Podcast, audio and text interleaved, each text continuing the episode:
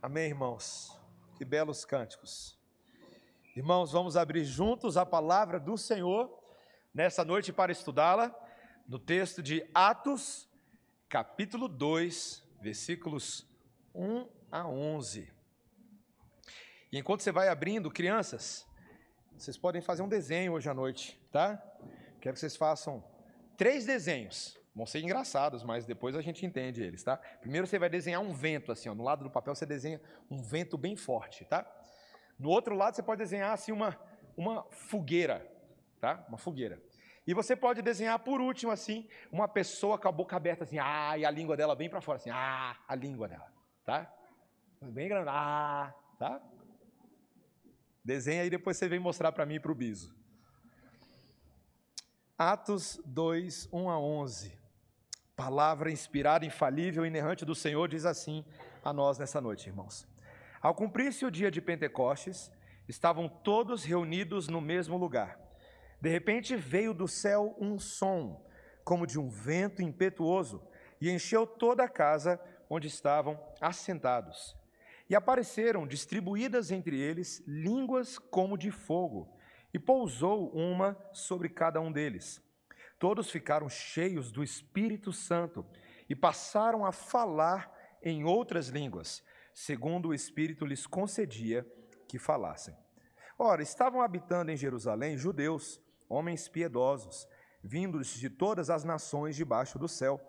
Quando, pois, se fez ouvir aquela voz, afluiu a multidão, que se possuiu de perplexidade, porquanto cada um os ouvia falar na sua própria língua.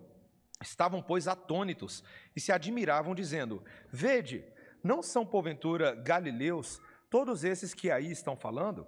E como os ouvimos falar, cada um em nossa própria língua materna? Somos partos, medos, elamitas e os naturais da Mesopotâmia, Judéia, Capadócia, Ponto e Ásia, da Frígia, da Panfilha, do Egito e das regiões da Líbia, nas imediações de Cirene e romanos que aqui residem, tanto judeus como prosélitos, cretenses e arábios como os ouvimos falar em nossas próprias línguas as grandezas de Deus. Até aí a palavra do Senhor. Vamos orar? Bendito Senhor, tua palavra é maravilhosa, Senhor, e ela reserva tanto para nós daquilo que o Senhor, pelo Espírito Santo, pode nos dar a entender, Senhor, da tua vontade, dos teus propósitos, dos teus desígnios, Senhor.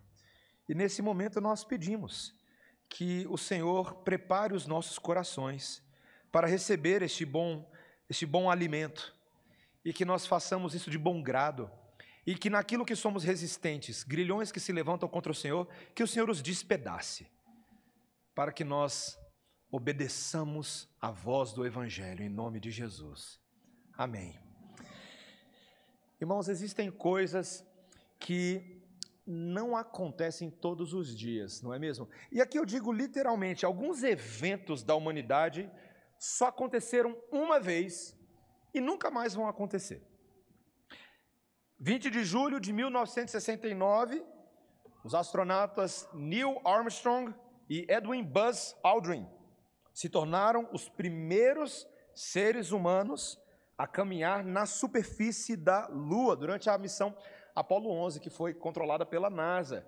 E nunca mais vai haver alguém que seja a primeira pessoa a caminhar na Lua. Concorda comigo? Dia 9 de novembro de 1989, depois de décadas de divisão, o famigerado Muro de Berlim, que separava a Alemanha Ocidental e a Alemanha Oriental, foi então derrubado. Marcou ali o fim da Guerra Fria e da divisão da cidade de Berlim. Isso nunca mais vai acontecer. Aquilo ali é um momento único um momento irrepetível. Dia 30 de abril de 2023, o Botafogo voltou à liderança do Campeonato Brasileiro após um jejum de 10 anos. Nunca mais vai acontecer. Aproveitem o seu momento ao sol, botafoguenses. e foi em cima do Flamengo com 3 a 2. Então, você tem que reconhecer. Agora falando sério, meus irmãos. Nós estamos diante de um texto hoje à noite, que é o texto, né? É o texto. É um dos grandes e mais famosos textos da Bíblia. Para alguns aí é um dos cinco mais importantes textos da Bíblia. O momento do Pentecoste. Hoje você tem uma expressão inteira do evangelicalismo, não só no Brasil, mas no mundo, mas que se define por esse texto, por esse evento. E todos nós reconhecemos que esse aqui foi também o marco do maior avivamento que nós temos registro na história. O maior avivamento de todos. O avivamento inaugurado no livro de Atos, com este evento, o dia que Deus marcou a vida do seu povo e de seus seguidores. Mas, meus irmãos, muitos de nós olhamos para o Pentecoste e a gente fica pensando: o que, que eu faço com isso aqui que é tão grandioso? Porque alguns eventos aqui são um pouco estranhos. Algumas das coisas que acontecem aqui, elas, elas nos parecem um tanto estranhas. E a gente faz algumas perguntas. Toda vez que um pregador está bolando um, uma pregação, ele faz perguntas para o texto. Essas perguntas é: qual é o significado dessas coisas? Quem está promovendo elas? Qual é o seu propósito? O que é que nos está sendo revelado para nós hoje? Não para aquela audiência original apenas, mas para nós, nesse dia. E eu creio, meus irmãos, que aqui nós temos três ensinos sobre as verdades de Deus que são grandiosos e importantes para nós, para a nossa missão nesta noite e neste momento da história que nós vivemos. Primeira coisa, meus irmãos, eu quero mostrar aqui com os irmãos e ver junto o cumprimento da presença do Espírito Santo e da promessa de uma purificação sobre o povo. Tá? Literalmente, aqui nós estamos no quinquagésimo dia, Pentecoste, quinquagésimo, tá? Após o sábado da semana da Páscoa. O Pentecostes, meus irmãos, era celebrado no primeiro dia da semana e era uma das três grandes festas de Israel. Israel tinha vários festivais, mas você tinha a Páscoa e logo depois dela, quatro meses, uh, você tinha depois o Pentecoste, mas depois de quatro meses você tinha a festa dos tabernáculos. E o texto nos diz que estavam aqui todos reunidos, aqueles que foram citados na semana passada, nós vimos isso. Né? No início do livro de Atos, Jesus dá a comissão a eles de que eles seriam testemunhas da parte de Jesus e eles deveriam aguardar uma promessa, que eles fossem resilientes em aguardar, porque o Pai enviaria aquele que fora prometido. E o texto nos diz lá, antes, que eles se reuniram, estavam em oração, eles tinham uma questão difícil para lidar, porque ainda tinha a pendência de Judas. Né? Judas havia é, tomado sua própria vida e a palavra de Deus antecipava que alguém tinha que tomar o lugar dele, então Pedro levantou, se promoveu ali a, a primeira eleição de um, de um apóstolo para tomar o lugar de Judas. Então o texto nos diz aqui que eles estavam ali reunidos no dia de Pentecostes, aqueles 120 sob a batuta do pastor Pedrão, e então algo surreal acontece. Versículo 2, olha aí comigo. De repente, veio do céu um som como de um vento impetuoso e encheu toda a casa onde estavam assentados. E apareceram distribuídas entre eles línguas como de fogo, e pousou uma sobre cada um deles. Uau, que cena impressionante, meus irmãos. Não acontece todo dia, né? Qual foi a última reunião de oração que você participou e uma coisa dessa aconteceu, né? Mas aqui nós, se a gente quer dissecar essa cena, nós precisamos pegar esses elementos que são descritos aqui e lembrar que eles já apareceram antes na Bíblia. Quando a gente fala sobre vento, fogo e línguas, não é a primeira vez que a gente está vendo isso. E aqui uma aulinha de teologia bíblica. Meus irmãos, no Antigo Testamento, o vento sempre foi um símbolo da operação do Espírito Santo de Deus.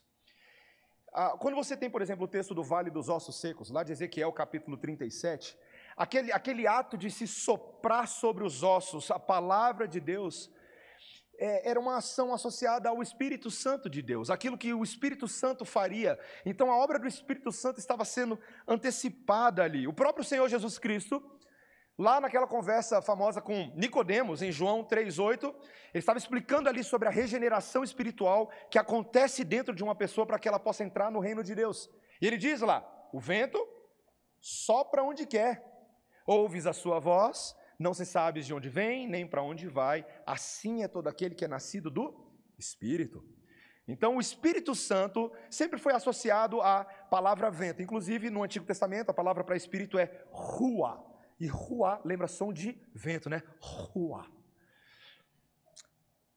Mas outra coisa acontece aqui, né? Línguas como de fogo. Você viu que ele falou não línguas de fogo, mas línguas como de fogo?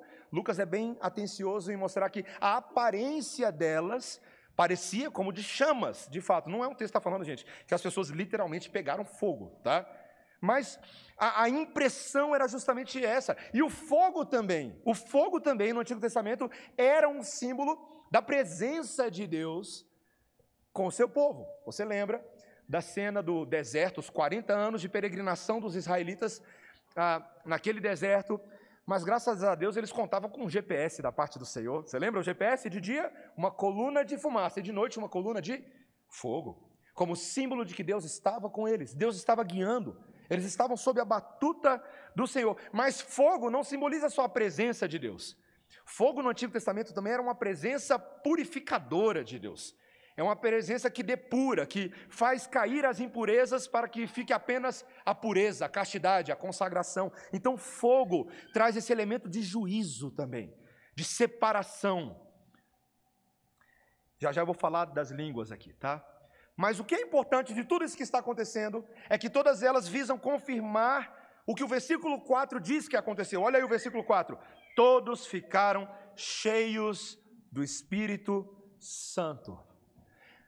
Tudo isso que está acontecendo, esse teatro da parte de Deus, é para assegurar que a promessa está sendo cumprida, o que Jesus prometeu, que o Espírito seria derramado, de fato isso estava acontecendo.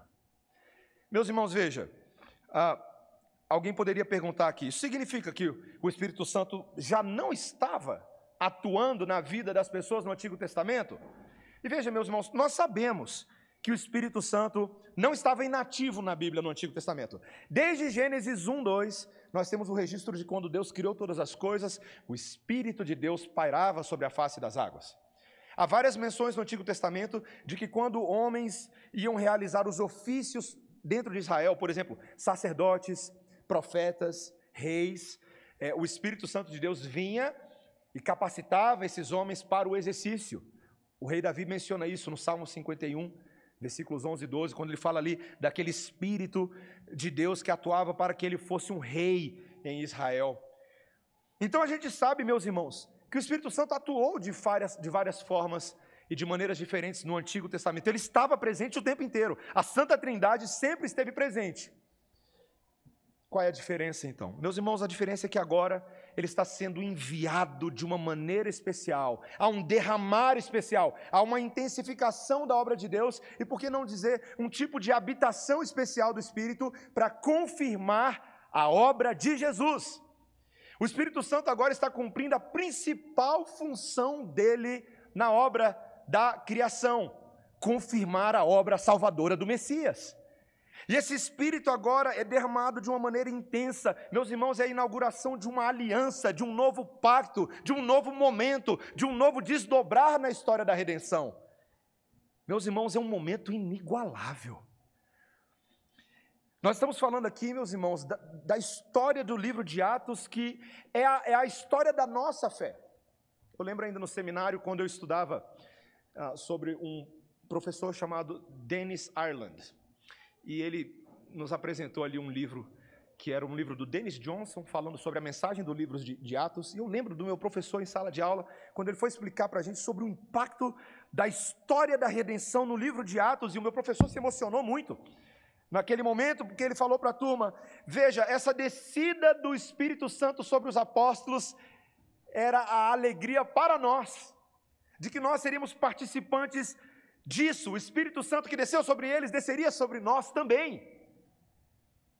E quando, meus irmãos, muitas vezes nós pensamos na vida que nós vivemos, no nosso próprio nascimento, na nossa criação, na nossa família, na nossa educação, o nosso background, de onde a gente veio, a cidade, as experiências, a linha de trabalho, a gente percebe que a nossa história ela não está solta, andando sozinha. A história de Deus ela é derramada, ela, ela se entrelaça com a nossa história.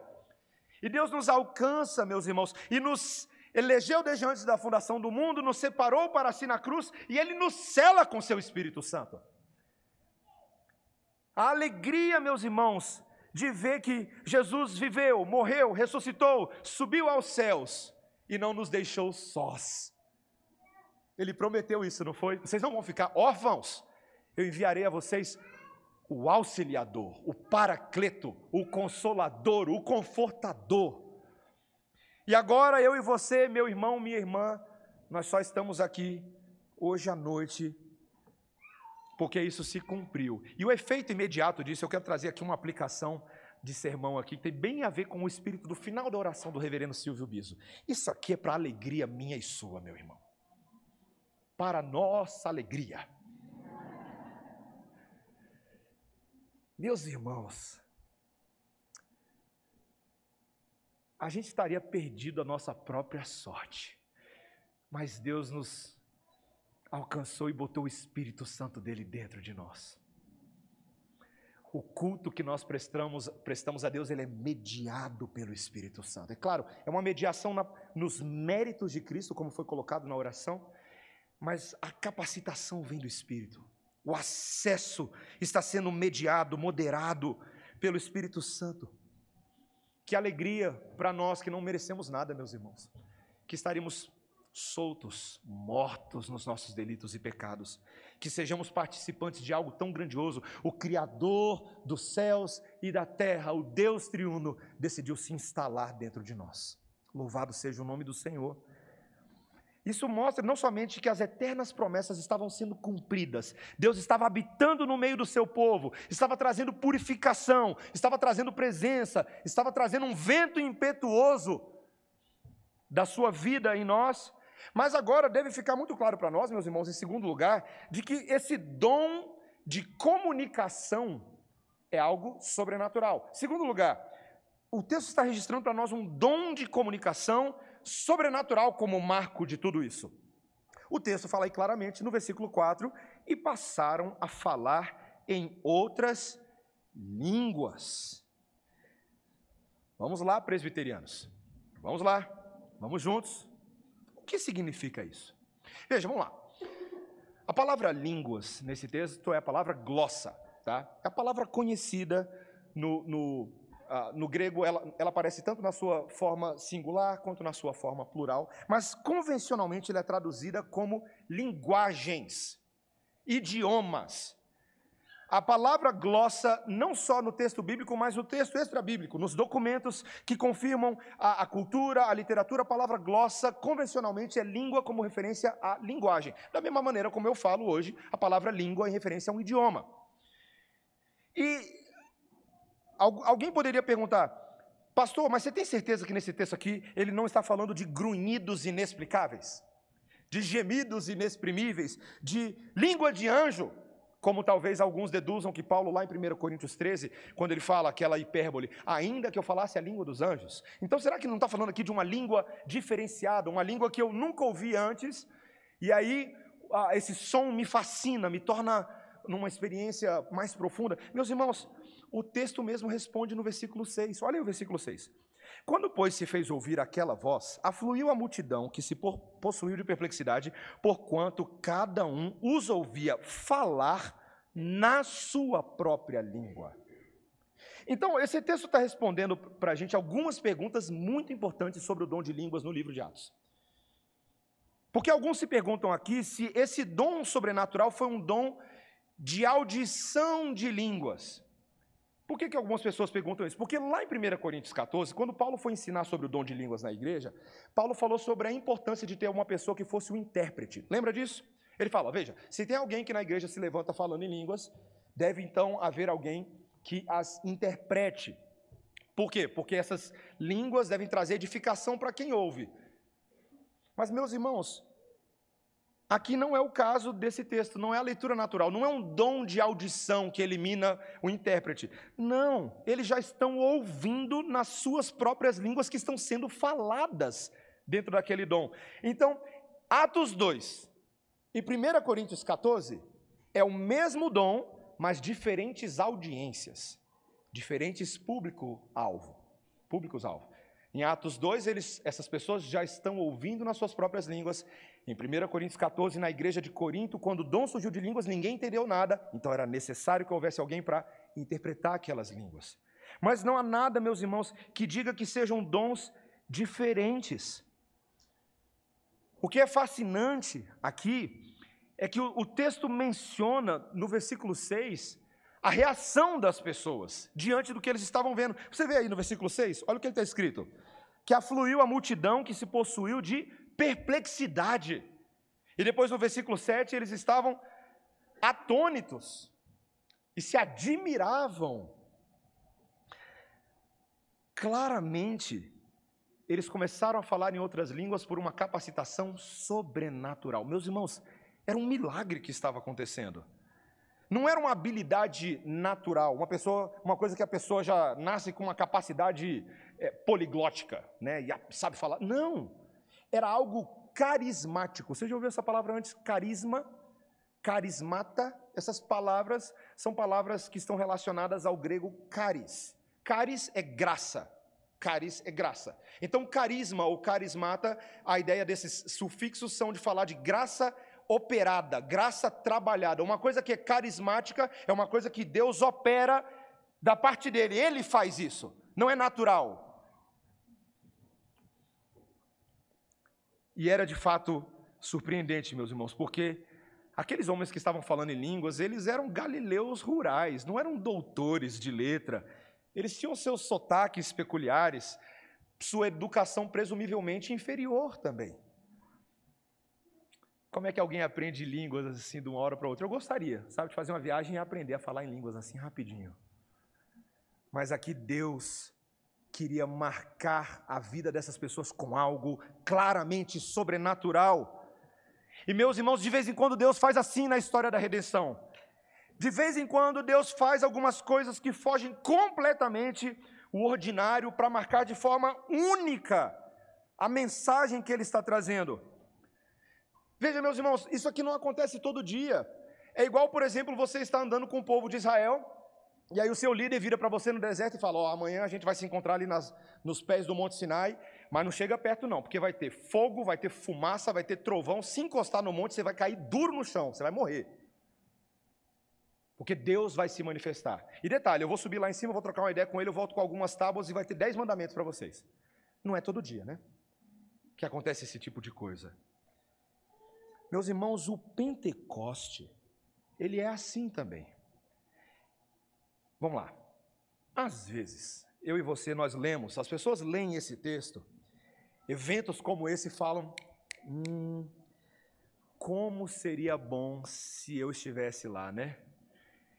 Minha fé, pastor, seria totalmente diferente se eu tivesse uma experiência hoje exatamente como essa. E aí vamos lá, vamos seguir. Sabe o que, que as pessoas falam? Você já ouviu isso? Você já ouviu isso antes, né? Pastor na frente da igreja, né? Abre o terno assim, né? Com poder. Tá. Ele fala: precisamos, povo de Deus, precisamos clamar a Deus hoje por um novo Pentecoste. Um novo Pentecoste. Porque se nós pedirmos a Deus com fé, Deus nos concederá hoje a mesma experiência de vermos línguas de fogo sobre a nossa próxima reunião de oração, domingo que vem às 8h50 da manhã aqui na Redenção. E a reunião vai ser literalmente do fogo, vai ser incontestável. Meus irmãos, será que é isso que Deus quer para nós? Será que Deus quer que nós ansiemos que a nossa fé seja qualificada e legitimada apenas e tão somente se a gente passar pela mesma experiência que esses homens passaram. Quantas vezes na minha vida, meus irmãos, eu já fiz essa oração: Ah, Senhor, se eu visse uma linguinha de fogo aqui no quarto agora, tudo seria diferente. Não é? Os fariseus viram os milagres de Jesus e o coração duro deles não mudou. Meus irmãos, eu e você não precisamos passar pela mesma experiência para que então eu creia. Aos olhos de Deus há algo muito mais sobrenatural que está acontecendo neste momento aqui agora. À medida que eu prego para vocês esses relatos, inspirados pelo Espírito Santo, verídicos, factualíssimos, e essa palavra entra no seu coração, tem algo extremamente sobrenatural, mais sobrenatural do que qualquer outra coisa no mundo nesse momento, que está acontecendo dentro de você.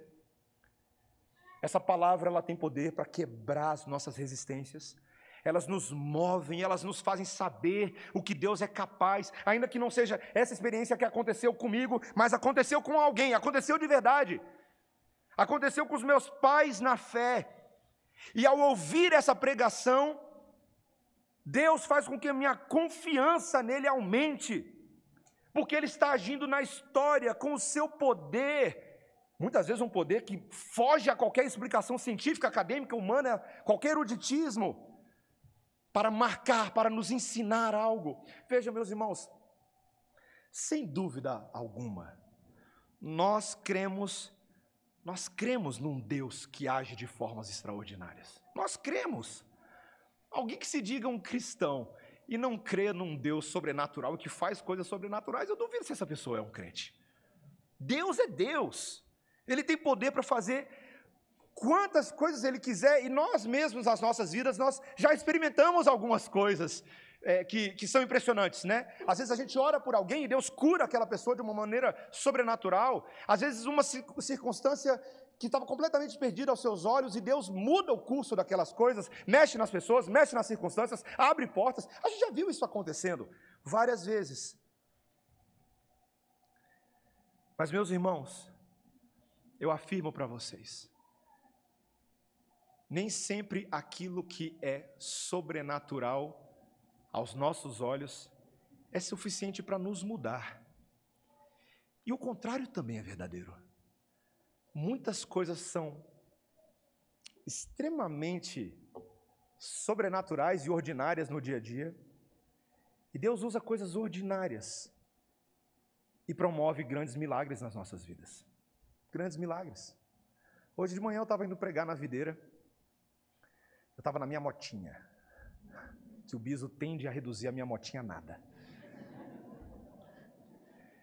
E eu estava ali mentalizando o sermão, e aí, essa semana eu vi o testemunho de um irmão em Cristo que é um cantor, gravou uma música. Eu estava com a música que ele estava cantando, que ele, que ele cantou, e eu estava com a música na cabeça, com a letra, e fiquei cantando, ali indo pela EPTG. Fiquei cantando essa música. E eu fiquei cantando e cantei mais uma vez, e comecei a meditar na letra dela. E aquela letra foi entrando no meu coração. Meus irmãos, eu sei que eu saí de casa um homem cheguei na videira outro homem. Com uma música que eu estava cantando na minha cabeça. Deus, nesse momento, meus irmãos, está fazendo coisas absurdamente impressionantes em nós. Por meio de coisas completamente ordinárias. Mas de vez em quando, Deus faz coisas únicas irrepetíveis, inigualáveis. E eu quero trazer uma aplicação para você, meu irmão, minha irmã. Não peça a Deus por um novo Pentecoste. Sabe por quê? Porque não vai acontecer. Esse aqui, só esse. Não vai ter mais. Deus pode fazer outras coisas nas nossas vidas e corações. Ele pode nos aquecer, nos avivar, e nós devemos pedir por avivamento. Você só não precisa ter exatamente a mesma coisa. Deixa a Bíblia ter os seus eventos únicos e irrepetíveis. E nós vivemos aquilo que o Senhor tiver para nós hoje na nossa vida ordinária, como pais, como mães, como filhos, como maridos, como servos de Deus na igreja local, como aqueles que estão pregando e vivendo o Evangelho. Mas, mas, o Senhor está ainda, e aqui é o meu último ponto: Deus está ainda nos ensinando algo para nós hoje. Sim. Veja, nós falamos em primeiro lugar que Deus cumpriu no tempo e na história a presença do Espírito Santo. Essa promessa se cumpriu. Foi a primeira coisa. Segundo lugar, que esse dom de comunicação foi um dom sobrenatural. Mas em terceiro e último lugar, que tudo que está acontecendo aqui tem a ver com a missão de alcançar aqueles que estão separados de Deus. E aqui eu vou fazer a grande pergunta desse texto, a pergunta que você está querendo mais ou menos que eu responda, né? Hoje, meus irmãos, só para deixar claro, eu não vou lidar com todos os aspectos do dom de línguas hoje não, tá? Nós temos um livro de Atos inteiro Tá? Então tem muito sermão pela frente ainda. Mas tem uma pergunta que eu quero lhe dar hoje. Uma das perguntas mais importantes. Irmãos, por que que Deus quis lançar mão desse dom específico para sinalizar a chegada do Espírito Santo? Já para pensar nisso? Por que, que Deus não usou um outro dom? Veja, se fosse dada a você a opção de escolher qual dom você usaria para sinalizar a chegada do Espírito Santo, se fosse eu, eu talvez eu elegeria o dom de curas. Porque eu penso que se você tem assim uma multidão de pessoas, todo mundo enfermo, aquela, aquela multidão, 10 mil pessoas, e aí de repente todo mundo é curado, aí eu penso, nossa, isso seria muito impressionante, né? Eu acho que as pessoas ficariam marcadas. Mas, meus irmãos, Deus quis escolher um dom engraçado, né? Um dom de línguas. Vamos entender o que está acontecendo aqui? o texto vai descrever para a gente aí uma lista de nações que estavam representadas, de etnias que estavam coincidentemente e curiosamente, naquele momento, naquele dia, naquele espaço, representadas no Pentecoste. Nações que cobriam a maior parte do mundo romano no primeiro século, particularmente de áreas onde já existiam comunidades judaicas. E a lista está aí, olha aí o versículo 9. Ele fala: Somos partos, medos, elamitas e os naturais da Mesopotâmia, Judéia, Capadócia, Ponto e Ásia, da Frígia, da Panfilha, do Egito e das regiões da Líbia, nas imediações de Cirene e romanos, que aqui residem tanto judeus como prosélitos, cretenses e arábios. É como se fosse, meus irmãos, um o mundo romano, né? Vamos falar do Império Romano. O Império Romano, ele, ele, era como se fosse um microcosmo do que o mundo é. Havia uma variedade, uma diversidade de culturas e nações ali misturadas e que de uma certa maneira representavam as nações maiores ao redor do mundo que estavam também sob o domínio do Império Romano. Estavam todas elas ali naquele dia. E eu quero fazer uma pergunta para você: de onde surgiram as nações? De onde surgiram as divisões entre língua, cultura e povos? O texto que a gente leu hoje, de Gênesis capítulo 11, versículo 1, ele diz que naquele momento na história todos falavam uma única língua. Está escrito lá em Gênesis 11, 1. Houve um momento na história que todo mundo só se comunicava dentro de um único sistema linguístico, de códigos e de comunicação. E você lembra o que aconteceu lá no famoso texto da, da Torre de Babel? O texto diz para a gente que aqueles homens ali, então, se juntaram com um plano. Vamos vamos estabelecer o nosso nome, vamos estabelecer a nossa glória e então vamos construir uma torre para nós. Uma torre que chegue até os céus. Lembra? E eu não sei se você sabe o nome dessa torre, sabe? Zigurate. Veja, meus irmãos, ela tinha os estudiosos dizem que uma zigurate tinha assim, uns 30, essa zigurate tinha uns, uns 30 metros de altura. Talvez você pense assim, hoje em dia, não, 30 metros de altura não é nada, né? Perto de alguns prédios ali em Águas Claras e outros lugares. Mas 30 metros de altura naquela época dava uma sensação, quando você olhava assim um prédio, que ele estava chegando aonde? No céu, né? Você olha um prédio e ele fala, ó, uh, estamos rumo ao céu. Eles só não contavam com Deus, né? Porque Deus, o texto nos diz que o Deus triuno, ele olha aquele projeto ele fala, hum, ele não gosta. Ele fala, vem, venhamos, desçamos e confundamos esses homens. E a forma como Deus os confundiu naquele momento foi dividindo as línguas, fazendo eles não conseguirem se comunicar mais. Meus irmãos, é como se o juízo de Deus fosse uma confirmação do que vinha acontecendo desde o Éden. O homem sem Deus é um homem autônomo, é um homem que quer viver para si mesmo, para os seus projetos, para o egoísmo da sua própria glória. Ele acha que é possível estabelecer sua reputação no mundo sem Deus. Ele já não tem mais comunicação com o Criador e agora Deus vira, vocês também não vão ter mais comunicação entre vocês. Você já esteve assim numa sala onde as pessoas falam uma língua que você não entende? Dá um nervoso, né? Você não entende, você fica se sentindo perdido, inseguro. Mas, meus irmãos, na providência de Deus, o que aconteceu aqui não foi só uma maldição, mas foi o início do espalhamento das culturas. Porque essas pessoas começaram a se organizar em grupos que conseguiam se comunicar e foram se espalhando. Mas no meio de tudo isso, presta atenção, nos atos redentores de Deus no Antigo Testamento, Deus havia escolhido uma nação, a nação de Israel, uma nação judaica, para que essa nação que falava o hebraico, para que eles mediassem a bênção de Deus ao mundo. Apesar das muitas línguas, apesar dos muitos povos e das muitas culturas, Deus no Salmo 66 e no Salmo 67 havia dito que Israel seria uma luz para as nações. A ponto do salmista escrever: Vinde, ó povos, aclamai todas as nações. E ele está escrevendo isso em hebraico. Ele está escrevendo isso em hebraico. Você entende o que Deus estava antecipando? De que sim, houve um dia que o pecado do homem levou à confusão, mas haveria um dia em que a graça de Deus traria desconfusão. E meus irmãos, o descer do Espírito Santo é uma reversão do julgamento de Babel de uma maneira inacreditável, porque agora esses partos, medos, elamitas, pessoal da Mesopotâmia, da Arábia, os cretenses, estavam, o texto diz no versículo 11, que eles estavam atônitos e perplexos. Olha aí, versículo 11: Como os ouvimos falar em nossas próprias línguas as grandezas de Deus. Meus irmãos, Deus estava falando com esses estrangeiros na língua deles. Na língua deles. Você percebe que a ordem que estava quebrada agora estava sendo restaurada no reino de Deus. O reino de Deus estava invadindo o mundo escuro e confuso do pecado, das culturas, dos povos, porque em Cristo e no Espírito Santo há uma unidade nova que surge.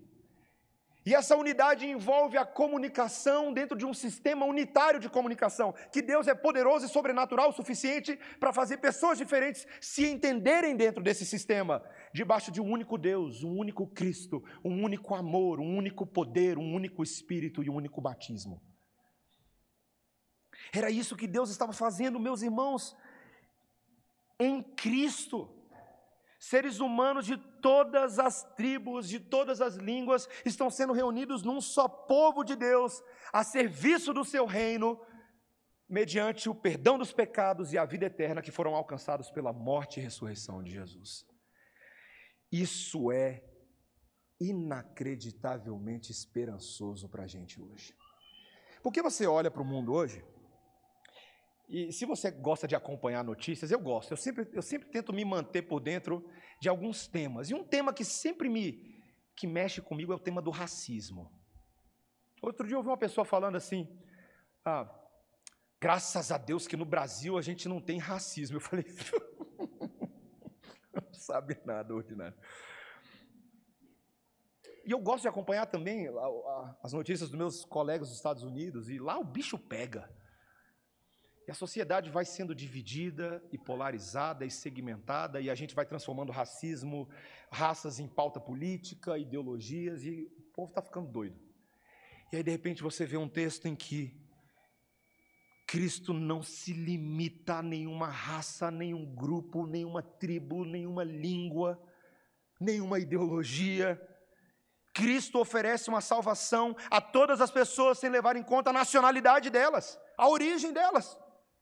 E ele usa muitas línguas para espalhar a sua única boa nova, ao mesmo tempo que ele vai compondo esse mosaico fenomenal que é o povo de Deus, tão misturado e tão diverso, pessoas de todos os lugares, todas as cores, de todas as nacionalidades, de todos os idiomas. E Deus está virando para todas elas e está falando assim: Eu estou falando com você na sua língua. Deixa eu só botar essa pergunta para você. Você está percebendo que Deus está falando com você hoje à noite na sua língua? Você está percebendo isso que Deus fala português? Porque Deus está usando esse servo miserável aqui para abrir a boca e expor a palavra para você, e ao acontecer isso, eu quero crer que dentro da minha pequenez, Deus está falando com você, em português, nesse momento. Deus, ao mesmo tempo, meus irmãos, por misericórdia, está falando nesse momento aqui agora, na redenção, com algumas pessoas que não falam português.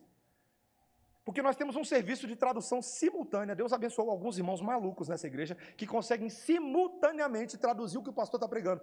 Eles estão lá dentro agora, com fone de ouvido, com, com um microfone, falando em tempo real do português para o inglês para pessoas que só falam inglês, porque Deus também fala com pessoas que só falam inglês.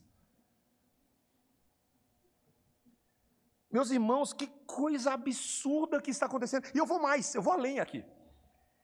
Porque se você parar para pensar, muitos desses judeus que estavam ouvindo essa, essas grandezas de Deus em suas próprias línguas, eram judeus que estavam na diáspora. Você já ouviu essa palavra antes? Eram pessoas que estavam ali, não necessariamente voluntariamente, mas porque eles foram dispersos, seus ancestrais, seus pais haviam sido dispersos de outras partes do mundo por causa de perseguições, de cativeiros, eram refugiados, eram pessoas que fugiam e eles estavam ali naquele momento, ouvindo as palavras de Pedro e dos apóstolos, enquanto aguardavam para retornar para suas terras. E sabe o que, ia acontecer? Eles iam ouvir o Evangelho, eles iam se converter, não quero dar spoiler, mas capítulo 3, 4, 5, 6, 7. Milhares iam se converter e eles iam voltar para suas terras. E eles, eles carregariam as boas novas do evangelho. Meus irmãos, os missionários do livro de Atos não são somente os apóstolos, são as pessoas que foram convertidas por Jesus.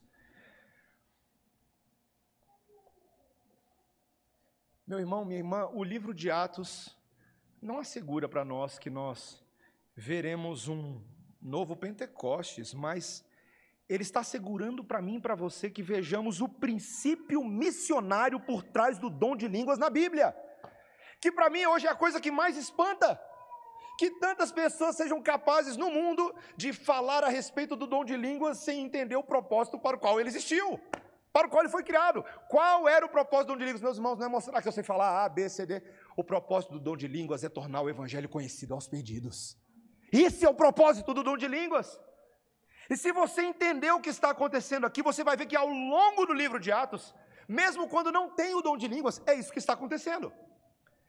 Muitas vezes até por formas ordinárias. Meus irmãos, o apóstolo Paulo ele tinha o dom de línguas, mas ele também era um cidadão multicultural. Ele falava várias línguas.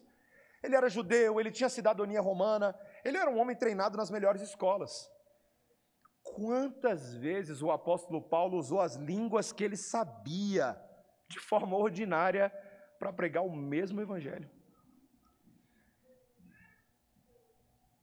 Porque Deus tem esse hábito de comunicar o evangelho na nossa língua. Meus irmãos, o apóstolo o, o Martinho Lutero, Todo mundo conhece ele por muitas coisas, mas no século XVI, no período do advento da, da imprensa de Gutenberg, Martinho Lutero entendeu de que esse negócio de missa em latim não tem nada a ver com o tipo de comunicação do evangelho que Deus tinha para as pessoas. Ninguém era alcançado com aquilo. Você já imaginou se você estivesse aqui e eu ficar falando em latim com você? Então, Lutero, no seu amor pela palavra de Deus e no seu amor pelo, pelos perdidos, pelos camponeses alemães. Ele começou a traduzir a Bíblia. Meus irmãos, Lutero não tinha computador, não tinha iPhone, não tinha iPad, não tinha laptop, não tinha internet. E Lutero se dedicou ao estudo das línguas originais da palavra de Deus, do hebraico, do aramaico, do grego. Se dedicou a entender a linguística, a gramática e a forma de comunicação dos camponeses que não eram eruditos. E ele se pôs e se engajou a traduzir a palavra de Deus para eles. Meus irmãos, de tal maneira que esse monge do século XVI traduziu o Antigo Testamento para o alemão popular em 11 meses. E o Novo Testamento em 11 semanas. E está aí você reclamando da sua vida. Porque se você entende a natureza do que Deus está fazendo dentro desse dom, você vai entender que a tradução do Evangelho para povos não alcançados é a missão da igreja, é a nossa missão. Tornar o Evangelho, as grandezas de Deus acessíveis e conhecidas àqueles que não falam a nossa língua. É exatamente isso, meus irmãos. Eu quero, vamos lá, eu quero fazer um teste com você. O que, que você está fazendo com o seu inglês que a sua mãe pagou dois anos de curso para você? para você me engavetar aquele diploma e ficar pegando pó na segunda gaveta do seu quarto. O que, que você está fazendo com o seu The Books on the Table, hein? E aquele espanhol lá do.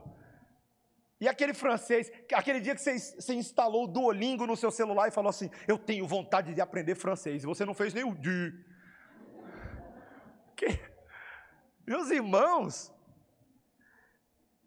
Sério, vocês acham que nos é dada a oportunidade da gente, por exemplo, estudar algumas línguas estrangeiras só para você melhorar o seu currículo, para você melhorar o seu salário no final do mês? Me disseram que se eu tiver inglês no meu currículo, eu vou ter uma oportunidade melhor. Para com isso, isso é muito pouco, meu irmão, minha irmã. Olhe para Brasília. Olhe para. Meus irmãos, nós moramos na capital do país. Aqui estão concentrados os maiores números de embaixadas e consulados de todo o país. Está aqui.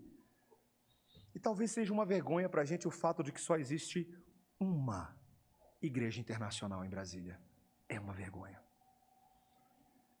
São milhares de estrangeiros em Brasília. Eu não estou falando só de norte-americanos. Eu sei que a embaixada dos Estados Unidos é grandona lá.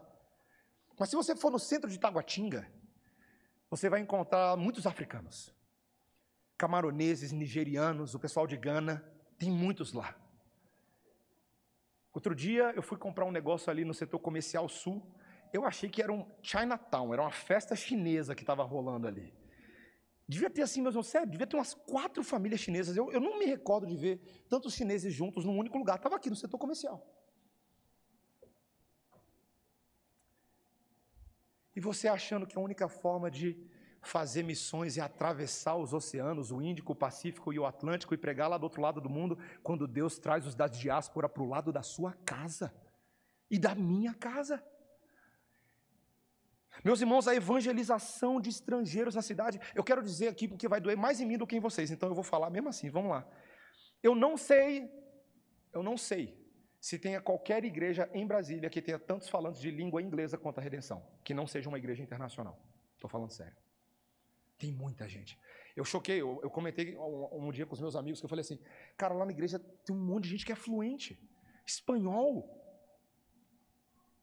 E nós estamos vendo essas pessoas aqui e temos a oportunidade de começar a pensar o que fazer em relação a elas. Talvez você esteja ali na fila do supermercado e você veja uma pessoa ali falando uma língua que você não entende, e a única coisa que você faz é você virar para a pessoa que está do seu lado e falar assim: hum, eles não são daqui. Quando Deus deseja que você abra a sua boquinha e ponha a sua linguinha para fora, mesmo que você não fale a língua daquela pessoa. Já tentou fazer isso antes? Já tentou ajudar alguém que é de fora, você não fala a língua dela e ela não fala a sua, e você olha na cara um do outro e fala assim: hum. Hum. Tenta começar. Tenta começar. Meus irmãos, uma das coisas que mais abençoou a minha vida e a vida da Débora, quando nós estávamos nos Estados Unidos, era a tentativa de alguns americanos de nos acolherem na nossa brasilidade. É claro que muitos deles acham que a gente fala espanhol, né? E aí você tem que dar uma colher de chá. Porque senão você fica, ah, esse pessoal acha que a gente fala espanhol. Mas se você conseguir vencer essa barreira e ver o esforço lindo e o testemunho de Cristo quando há o esforço de transpor essa barreira cultural por causa de Cristo, por causa do nosso Senhor, que quer tornar o seu evangelho conhecido a outras pessoas. Eu começo agora a pensar criativamente, em parcerias, em coalizões, em plantações de igreja, não só no nosso país, não, viu? Porque às vezes você fala assim: vou plantar, vamos plantar uma igreja. Por que, que não poderia ser uma igreja em outro país? Por quê? Por que, que a gente não poderia se programar e começar a orar e falar assim: vamos plantar uma igreja em outro país? Já parou para pensar nisso? Vamos enviar missionários? Veja, meus irmãos, fantástico que nós apoiemos e sejamos parceiros de vários missionários, mas quantos deles nós estamos cultivando no nosso meio? Qual foi a última vez que a gente teve um culto de envio missionário aqui? Uhum, é, estou falando. Pensa nisso, meu irmão, minha irmã. Porque o texto claro, o chamado do livro de Atos é esse. A vinda do Espírito Santo no Pentecostes tem um propósito de mostrar que a salvação de Deus em Cristo está fluindo para pessoas de todas as tribos, línguas e nações. E o foco de Lucas em Atos está no cumprimento dessa profecia. Veja, meus irmãos, não está em nos dar um paradigma para uma experiência pessoal de línguas, não é esse o ponto do texto. Eles não estavam nem buscando isso. Aconteceu sem querer, querendo com eles. Quem queria era Deus. Mas há algo aqui, tem muita coisa irrepetível, mas tem algo replicável. O espírito de expandirmos o nome de Cristo na terra. O espírito de anunciarmos, de espalharmos. E assim, meus irmãos, de termos novos marcos. Novos marcos. Quem sabe o nosso marco é dia 6 de agosto de 2023. A igreja presbiteriana na redenção fez algo inigualável naquele dia. Ela se comprometeu em oração a abençoar as nações que Deus traz até nós, na nossa cidade. Deus tem dado oportunidade para mim e para você, meus irmãos, de usarmos tudo que Ele nos tem dado para tornar o nome de Cristo conhecido. Sejamos um pouco mais intrépidos, igreja. Sejamos mais corajosos. Nós não vamos em nosso nome, nós vamos no poder daquele que habita em nós, o Espírito de Deus. Então abramos a nossa boquinha e a nossa linguinha e proclamemos as grandezas de Deus na língua dos povos. Amém? Vamos orar, irmãos. Senhor Deus, louvado seja o teu nome pela tua palavra nessa noite, Senhor. A nossa conferência missionária se aproxima e claramente vemos que não é a conferência que é missionária, é a palavra de Deus. É Deus que é missionário. E louvado seja o teu nome, Senhor, porque nós nessa noite podemos ouvir falar as grandezas de Deus em nossa própria língua, Senhor. Louvado seja o teu nome.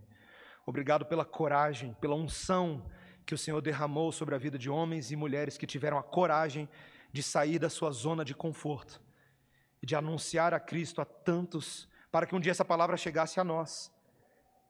Gentios por natureza, porém filhos de Abraão pela promessa. Obrigado pelo teu espírito em nós hoje que confirma que nós somos parte do povo de Deus. E de que nós também podemos anunciar e plantar igrejas dentro do mesmo espírito, da mesma visão, fazendo coalizão, fazendo parceria, evangelizando estrangeiros na nossa cidade, traduzindo as escrituras para povos não alcançados. Quanto podemos fazer, Senhor? Encoraja-nos já temos tudo a nosso favor, porque todas as coisas cooperam para o nosso bem. E faremos essas coisas até o dia que Jesus voltar. Em nome de Jesus. Amém.